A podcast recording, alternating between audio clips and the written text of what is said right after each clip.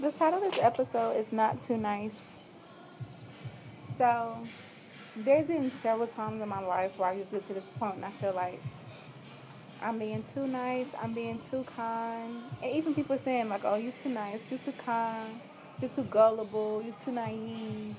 And all these things of me being too much because, you know, my first instinct is to, you know, be nurturing to people, to be kind, to be nice, to be giving, to be loving.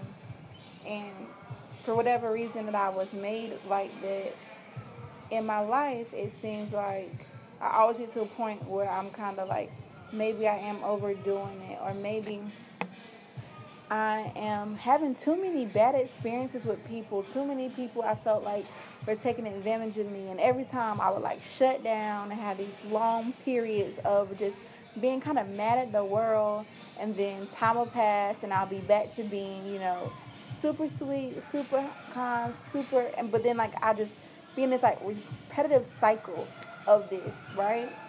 And I think what happened, like, far as like the beginning of this year, the end of last year, is I was really feeling like embarrassed, right? Like embarrassed because I felt like a large amount of people now knew how nice I was or how kind I was and how it sometimes affects me in a bad way or I have people who, you know, take advantage of it. But yesterday when I was doing my class, I just realized like I'm not too nice. I'm not too kind. I'm exactly who I'm supposed to be.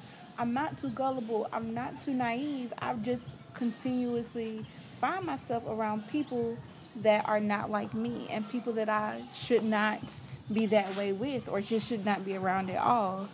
And I wanted to make this for any persons like me. Like a lot of people I see, you know, like even like through, you know, posted on social media, how they feel like, you know, everybody's taking advantage of them or, you know, everybody knows the saying like the worst things happen to the best people or bad things happen to good people.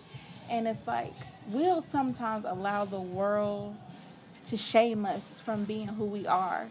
The, our goodness, our kindness, and, it, and it, instead of it being like a badge of honor, it almost comes like, you know, it almost comes to be like a wound or a scar that we wear across our face, you know? it's like we become shameful of all the goodness that we have inside of us because we're being around people who don't match that goodness. So I was just thinking last night, you know, through my brand, I'm meeting some really nice, loving women who seem to understand me and how I am. And I wanted to just make this episode um, to encourage people who are good, kind hearted, loving, nice people. It's not there's nothing wrong with you and the way that you are. You simply just need to find the right people for you. The people that there is no such thing as being too nice to. There is no such thing as being too kind to. You'll never be looked at naive or gullible because these people are not going to be trying to do things to harm you. So don't ever start wearing your goodness as shame.